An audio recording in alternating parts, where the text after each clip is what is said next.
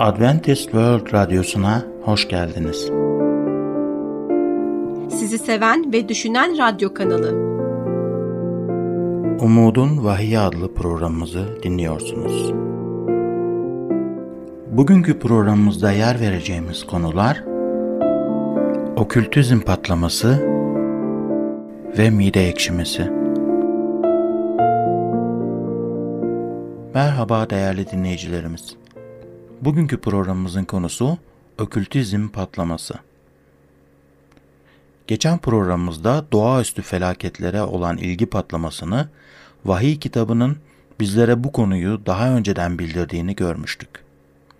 Bugünkü programımızda ise bu okült patlamanın şu anda nasıl gerçekleştiğini göstermek istiyorum. Elçi Paulus 1. Timoteus Elçi Paulus 1. Timoteus 4. bölüm 1. ayette şöyle demişti. Ruh açıkça diyor ki, son zamanlarda bazıları yalancıların iki yüzlülüğü nedeniyle aldatıcı ruhlara ve cinlerin öğretilerine kulak vererek imandan dönecek. Devam etmeden önce konumuzla ilgili herhangi bir sorunuz varsa bizlere sorabilmeniz için WhatsApp numaramız olan 357 99 786 706'yı sizlerle paylaşmak istiyorum. Bu metinle ilgili üç şeye dikkat etmemiz gerekiyor. Zaman çerçevesinden son zamanlar ya da King James versiyonunda söylendiği gibi son günler olarak bahsedilmektedir. İlk bölümümüz olan Daniel 2'nin peygamberlik sözü ön bildirisinde son günlerde yaşadığımızı birlikte keşfetmiştik. Kutsal kitaba inanmayan birçok kişi de dünyanın daha fazla zamanının kalmadığıyla ilgili hemfikirdir. Paulus bizim şu anda içinde yaşadığımız olduğumuz zamanı dört gözle bekliyordu. Ve bu son günlerde pek çoğunun inançlarını terk edeceğini öngörmüştü. Bu insanların şimdi inançlarını terk ediyor olmaları için bir zamanlar bu inancın bir parçası olmuş olmaları gerekiyor. Bu insanlardan birçoğu Tanrı'ya, İsa'ya ve onun sözüne sırtlarını döneceklerdir. Bunu yapmalarının nedeni ise yalancıların ikiyüzlülüğü nedeniyle aldatıcı ruhlara ve cinlerin öğretilerine kulak vermeleri olacaktı. Yunanca aslında ise iblislerin doktrinleri denmektedir.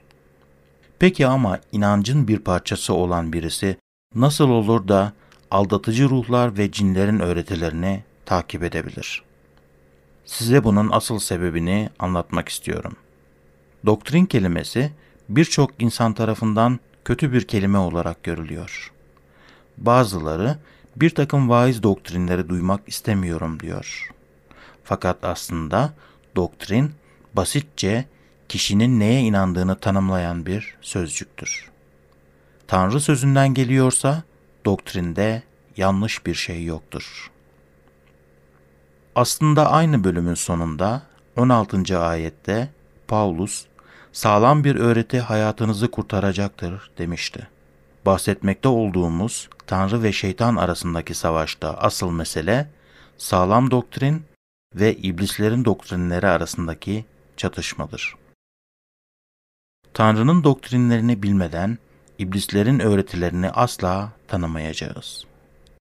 İncil'i ve vahyi şimdi incelememizin nedeni budur. Duyduklarınızın gerçek olduğunu ve ayaklarınızın Tanrı'nın sözünün sağlam taşına dikildiğini bilmenizi istiyoruz. Yuhanna vahiy 16'da ejderhanın, canavarın ve sahte peygamberin ağzından kirli ruhların çıktığını görmüştü. Sahte peygamber insanları aldatmak için sahte mucizeler yapacaktı. Sahte mucizeleri tanımamıza yardımcı olacak sağlam doktrinin önemli bir anahtar olduğunu keşfedeceğiz.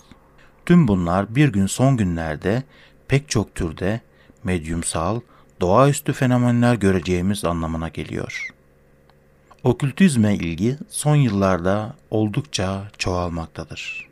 2003'te doğaüstü olaylara dair bilgi almak için birkaç kelimeyi Google'da araştırmıştım.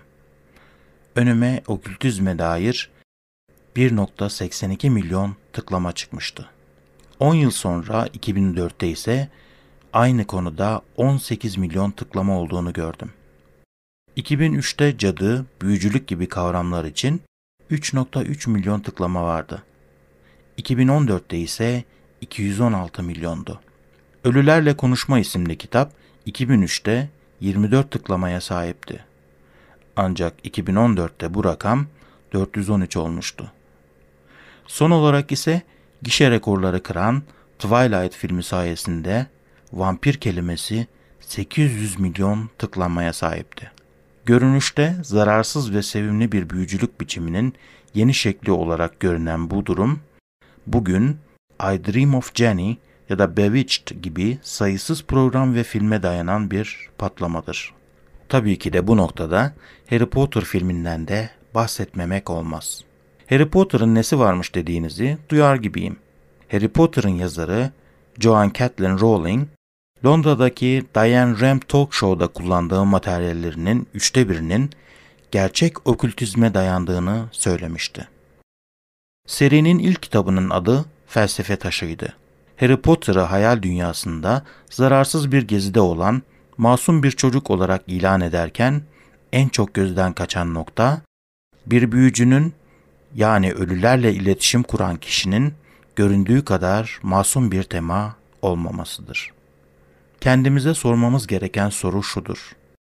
Bu hikayelerle çocuklarımıza ne öğretiyoruz? 10 yaşındaki Gloria Bishop, Hogwarts okulunda öğrendiklerimi çok seviyorum. Ben de bir büyücü olmak istiyorum demekte.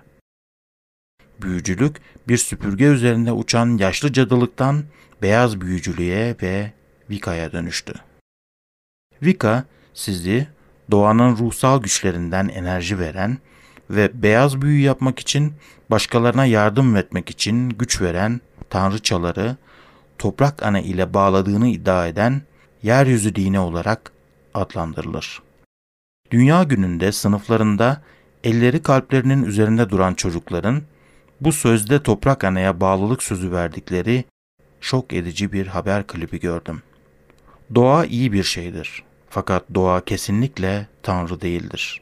Doğa Tanrı'nın yaşamdan zevk almamız, hükmetmemiz, önemsememiz için yarattığı bir şeydir. Beni yanlış anlamayın.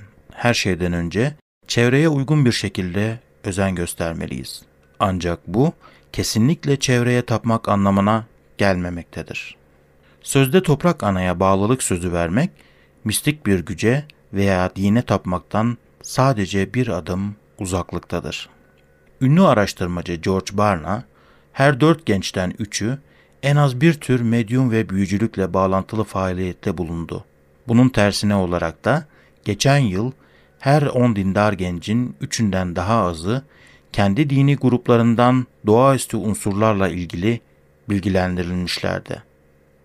Gençlerimize özellikle Vahiy 16'da bahsedilmekte olan şeytanın faaliyetlerinden ne yazık ki etkilendi. Oyuncu Montel Williams, Sylvia Brone'nin The Other Side and Back isimli kitabını anlattı ve psişik, medyum, öngörü ve bağlantı. Bu sözcüklerin hepsini Sylvia Brown'un eşsiz güçlerini tarif etmek için kullanmıştı. Sylvia Brown'un deliye dönmüş ailelerin normale dönmesine, polisin davalara yaklaşmasına ve insanların içlerindeki iyiliği görmeleri için kalpleri açmasına yardım ettiğini bizzat tanık oldum. Bundan daha zararsız ne olabilir ki değil mi? Kim başkalarına bu şekilde yardım etmez ki? Sylvia Brown'un kendisi şöyle demişti. Bu kitap sizinle ilgili Tanrı'nın size verdiği güçle yeniden nasıl bağlantı kuracağınız ve onu nasıl iyi bir şekilde kullanacağınızla ilgilidir. Bu her şeyi sonsuza dek çözmeli değil mi? Demek istediğim, Tanrı vergisi güçlerimizle kim yeniden bağlantı kurmak istemez ki? Tabii bir de Montel Williams'ın onayını da alıyorsa bu kitap o zaman gerçekten iyi olmalı değil mi? Hayır. Maalesef durum böyle değil. Bay Williams'ın Sylvia Brown için kullandığı psişik, medyum, öngörü ve bağlantı sözcükleri aslında kırmızı bayrak çıkartmak için yeterli değildir. Bağlantı, ölüler adına konuştuğunu iddia eden kişidir. İsa'dan yüzlerce yıl önce yaşamış ve öngörü yeteneğine sahip olan Yeşaya, birileri size fısıldaşıp mırıldanan medyumlarla ruh çağıranlara danışın dediğinde, halk kendi tanrısına danışmaz mı? Yaşayanlar için ölülere mi danışılır deyin demişti. Yaşaya 8, 19. ayet. Aslında bu olaylar Musa'nın zamanına dek uzanmaktadır. O zaman da Tanrı insanları ölülere danışan birinin Rabbin gözünde iğrenç olduğuna dair uyarmıştı. Yasanın tekrarı 18. bölüm 12. ayet. Bunun nedenini bir başka derste göreceğiz. Fakat şimdilik soru, Sylvia Brown gibi medyumların insanları gerçekten Tanrı ile bağlayıp bağlamadığıdır. Ruh medyumları ve kanalları hakkında konuştuğumuzda bu kişilerin diğer tarafla kiminle iletişim kurduklarını kendimize sormalıyız. Mistikler ve Sylvia Brown gibi bağlantılarla kimlerle iletişim kurmakta? Oklahoma'daki bir toplantı sırasında bir bayanın evini ziyaret ediyordum. Onun manevi hayatından bahsediyorduk ve bana kurtarıldığının farkında olduğunu söylemişti. Tanrı'ya şükür hepimiz İsa'ya inananlar olduğumuza dair güvencemiz olmalı. Bu güvence ihtiyacımız var. Sonra bana kurtarıldığının nasıl farkında olduğunu anlatmaya başladı. Kocasının dört yıl önce öldüğünü ve öldükten kısa bir süre sonra ona tekrar göründüğünden bahsetti. Kocası ona cennete gittiğini ve Tanrı'yı gördüğünü söylemişti. İsa Mesih'i gördüğünü ve İsa'nın ona eşi hakkında eğer eşi şimdi olduğu gibi yaşamaya devam ederse onun öldüğünde cennette olacağını söylediğinden bahsetmişti. Bu kadın için asıl trajedi artık kutsal kitabı incelemeye ilgi ve ihtiyaç duymamasıydı. Çünkü artık biliyordu ki cennete gidecekti. Gördüğü ruhtan bu güvenceyi almıştı. Şimdi arkadaşlar, eğer bir ruh sizi Tanrı'nın sözünden başka bir yöne yönlendiriyorsa, o zaman kesinlikle bilmeniz gerekiyor ki yanlış bir ruhu takip ediyorsunuz. Tanrı'nın ruhu sizi asla kutsal kitaptan uzaklaştırmayacaktır. Tanrı sözü bize ruh tarafından verildi. Programımızın devamında doğru ruhla bağlantı kuruyor olduğumuzdan nasıl emin olabileceğimize dair daha fazla bilgi edineceğiz. Fakat devam etmeden önce konumuzla ilgili herhangi bir sorunuz olursa diye WhatsApp numaramız olan artı 357 99 786 706'yı sizlere hatırlatmak istiyorum. Şimdi ikinci konumuz olan ruhları sınama konusuna değineceğiz.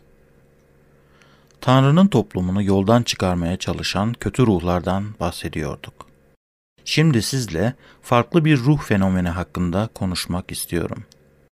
Bu konunun şimdiye kadar bahsettiklerimizden farklı olduğuna inandığını açıkça belirtmek istiyorum.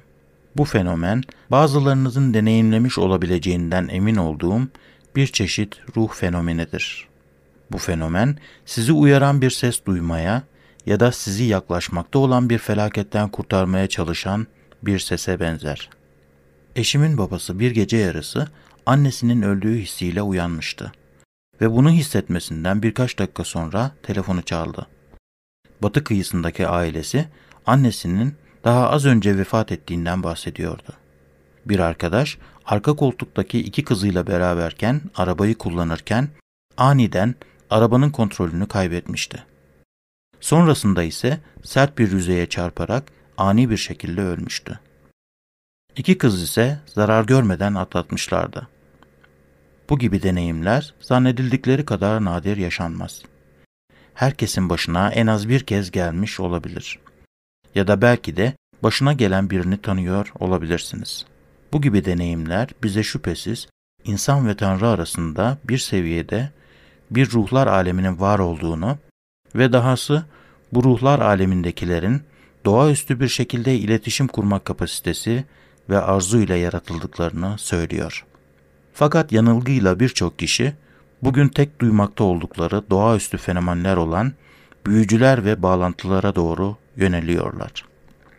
Ancak kutsal kitap bizi uyarıyor ve diyor ki, Sevgili kardeşlerim, her ruha inanmayın. Tanrı'dan olup olmadıklarını anlamak için ruhları sınayın. 1. Yuhanna 4. bölüm 1. ayet. Sahte peygamberler ve ruhlar arasındaki bağlantı konusunda dikkatli olmalısınız. Neden mi? Çünkü birçok sahte peygamber dünyanın her yanına yayılmış bulunuyor.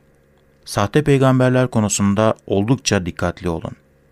Çünkü İsa'nın kendisi son günlerde birçok sahte peygamber ve birçok sahte mesih olacağını ve birçoklarının kandırılacağını söyledi. Matta 24 11. ayet. Korint 1. Korintliler 12'de Paulus ruhun armağanları arasında ruhları ayırt etme yeteneğinden bahseder. Gördüğünüz gibi bu tür ayetler bize hiç şüphesiz ki ruh aleminin yani iyi ruhlar ve kötü ruhlar aleminin olduğunu ve bu yüzden de ruhları sınamamız gerektiğini söylerler. Bazı insanlar için her türlü ruh olgusundan kaçınmak cazip gelebilir. Fakat Paulus 1. Selanikliler 5, 19 ve 22. ayetlerde şöyle uyarıyor. Ruhu söndürmeyin. Peygamberlik sözlerini küçümsemeyin. Her şeyi sınayın. İyi olana sımsıkı tutunun. Her çeşit kötülükten kaçının. Peki ruhları nasıl sınayabiliriz? Bunu yapmanın tek bir yolu vardır. Yaşaya bize 8. bölüm 20. ayette şöyle der. Tanrı'nın öğretisine ve bildirisine dönmek gerek. Böyle düşünmezlerse onlar için hiç şafak sökmeyecek. Kutsal kitap bu testi yapmak için en temel kıstasımızdır. Standardımız odur. Ruh, kutsal kitaptaki fikirlerle aynı fikirde ise o zaman bu demek oluyor ki sımsıkı bir şekilde tutunabiliriz. Ancak kutsal kitap bile çelişiyorsa ondan kaçınmalıyız. Bazı insanlar bu sınamayı tersten anlarlar. Kutsal kitapta Tanrı'nın onlardan ne yapmaları istediğini okurlar. Sonra da ruhlara dua edip onlardan Tanrı'nın isteğini yapmaları mı yoksa yapmamaları mı gerektiğini sorarlar. Biz ruhları kutsal kitap ile sınamalıyız. Kutsal kitabı ruhlarla değil. Standardımız kutsal kitaptır. Tanrı'nın ruhu bize kutsal kitabı verdi. Ve kutsal kitap kendisiyle asla çelişmeyecektir. Kutsal kitap bir şeyin doğru olduğunu söylüyorsa o zaman doğrudur. Bu kadar basittir. Kutsal kitabı ruhlar ile sınamak tehlikelidir. Çünkü dünyada kötü ruhlar da iş başındadır. Sharon Halstead de böyle yapmıştı. Ona bir melek görünüp Matta 8 ve 9'u okumasını söylemişti. Bu melek iyi bir melek miydi, kötü bir melek miydi bilmiyordu. Bilmenin bir yolu yoktu. Dediğini yapıp okumalı mıydı? Kutsal yazılarda Matta kitabını okumayın diye hiçbir şey yoktu. Okumakta da sorun yoktu. Fakat sonrasında melek tekrar görünüp İsa'nın hastaları nasıl iyileştirdiğini fark ettin mi dedi. Şeron evet diye yanıtladı. Daha sonra melek ona Tanrı hasta olan komşumuz için dua etmemizi istiyor dedi. Kutsal kitap hastaların iyileşmesi için dua edilmemesini söylememişti. Bu yüzden Sharon dua etti ve komşusu iyileşti. Bu birkaç kez oldu ve daha sonrasında Sharon gittikçe meleğe daha fazla güvenmeye başladı.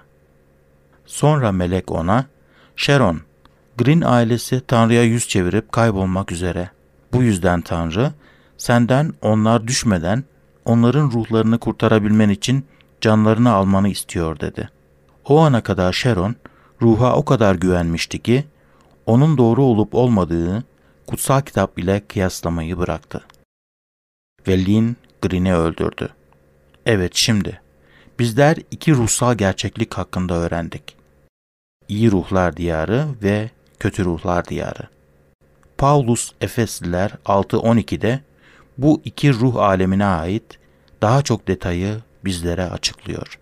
Çünkü savaşımız insanlara karşı değil, yönetimlere, hükümranlıklara, bu karanlık dünyanın güçlerine, kötülüğün göksel yerlerdeki ruhsal ordularına karşıdır.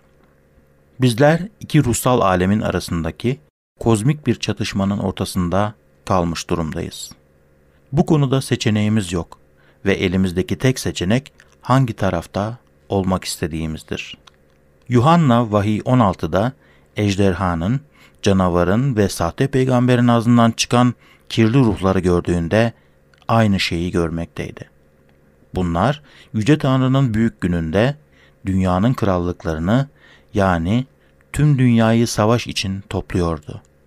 Bu bir melek savaşıdır. Melek savaşı iki ruhsal gerçekliğin arasındaki bir çatışmadır. Son savaş olan Armageddon'a zemin hazırlayan dünya milletleri ve ruhsal alemler arasındaki bu savaşın nasıl meydana geleceğinden bahsedeceğiz.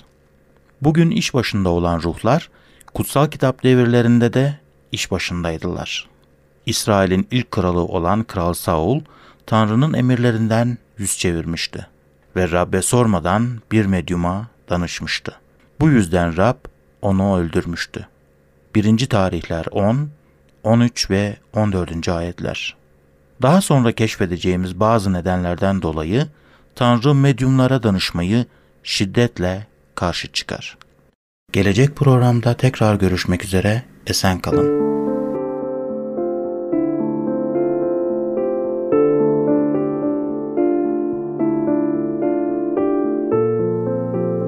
Merhaba sevgili dinleyicilerimiz. Programımıza hoş geldiniz. Bugünkü konumuz mide ekşimesi. Yeni gelen dinleyicilerimiz için programımızı tanıtalım. Bizler radyo programımızda çoğu zaman sağlıkla ilgili bir konuyu seçiyoruz. Sonrasında bu konuyu anlamanız ve de yaşam tarzınızda olumlu değişiklikler yapabilmeniz için ihtiyaç duyabileceğiniz temel bilgileri sizlere sunuyoruz.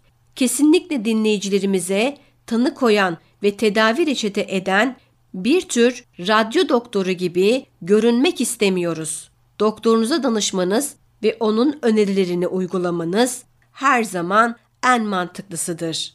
Zaman zaman bize gelen anlık sorulara cevap veriyoruz. Çünkü bunların yaygın durumlar olduklarını düşünüyoruz ve bunların başkalarını da çeşitli sağlık sorunlarının neler olduğu hakkında bilgilendirmek ve de genel sağlık tavsiyeleri vermek adına bir fırsat olduklarını düşünüyoruz. Evet dinleyicilerimiz, konumuza devam etmeden önce WhatsApp numaramız olan artı 357 99 786 706'dan bizlere ulaşabilirsiniz. Bir değerli dinleyicimizden şöyle bir soru geldi. 45 yaşında bir erkeğim ve aşırı kiloluyum. Yemek yedikten sonra mide ekşimesi ve midemde bir rahatsızlık hissediyorum. Özellikle de uzandığımda bazen göğsüme kadar hissediliyor bu rahatsızlık. Reçetesiz satılan antiasit karışımlarını denedim. Ancak onların verdiği rahatlamada kısa sürüyor. Ciddi bir şey olup olmadığı konusunda endişelenmeli miyim?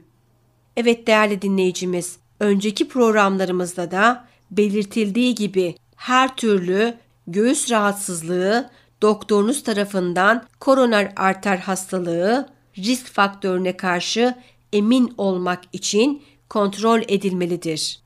Evet, dinleyicimiz hala nispeten genç olmasına rağmen 45 yaşını aşmış erkeklerde koroner arter hastalığı riski arttığı da bir gerçektir. Testlerinizi yaptırın ve mevcut olabilecek risk faktörlerine karşı dikkatli olun. Hiç kimse zamanı geriye getiremez.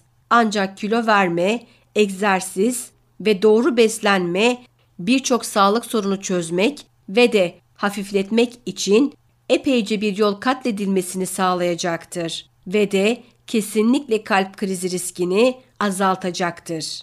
Yaşam tarzı alışkanlıklarındaki herhangi bir değişiklik, özellikle de bir egzersiz programına başlanması, bireyin kalbinin bu değişiklikleri tolere edip edemeyeceğinin anlaşılması adına bir sağlık görevlisi tarafından denetlenmelidir. Dinleyicimizin anlattığı semptomlar mide ekşimesinin semptomlarıyla oldukça benzer gibi görünmekte. Gastroözofagel reflü hastalığının en yaygın semptomudur. Gelişmiş ülkelerdeki insanların yaklaşık %10 ve %48'inin mide ekşimesi ve asit yetersizliği gibi gastroözofagus reflü hastalığı semptomlarına sahip olduğu tahmin edilmektedir. Amerikalıların ise %40'ının ayda en az bir kez mide ekşimesi yaşadığı, %10'unun ise her gün mide ekşimesi yaşadığı tahmin edilmektedir. Mide ekşimesi genellikle mide bölgesinde ortaya çıkan ve göğse doğru hareket eden bir yanma hissi olarak tanımlanır. Mide ekşimesi özofagosta geriye doğru bir asit akışının yani asit reflünün önemli bir göstergesidir. Bu nedenle yemeklerden sonra uzanırken, eğilirken veya nesneleri kaldırırken kendini gösterme eğilimindedir.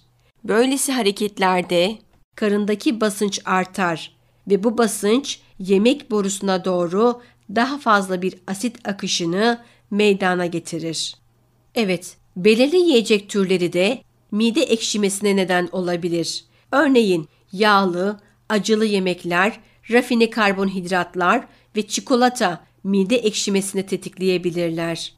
Yemek borusu ağızdan mideye yiyecek ve sıvı ileten basit bir tüp gibi görünse de mide asidi ve mide içeriğinin geriye kaçmasını yani reflüyü önlemek için oldukça özel mekanizmalara sahiptir.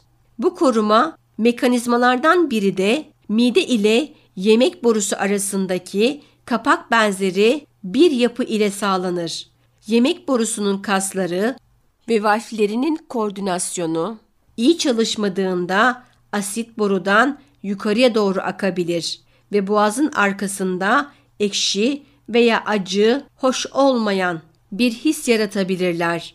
Bu durum ayrıca aşırı tükürük akışına neden olarak rahatsızlık hissini arttırabilir.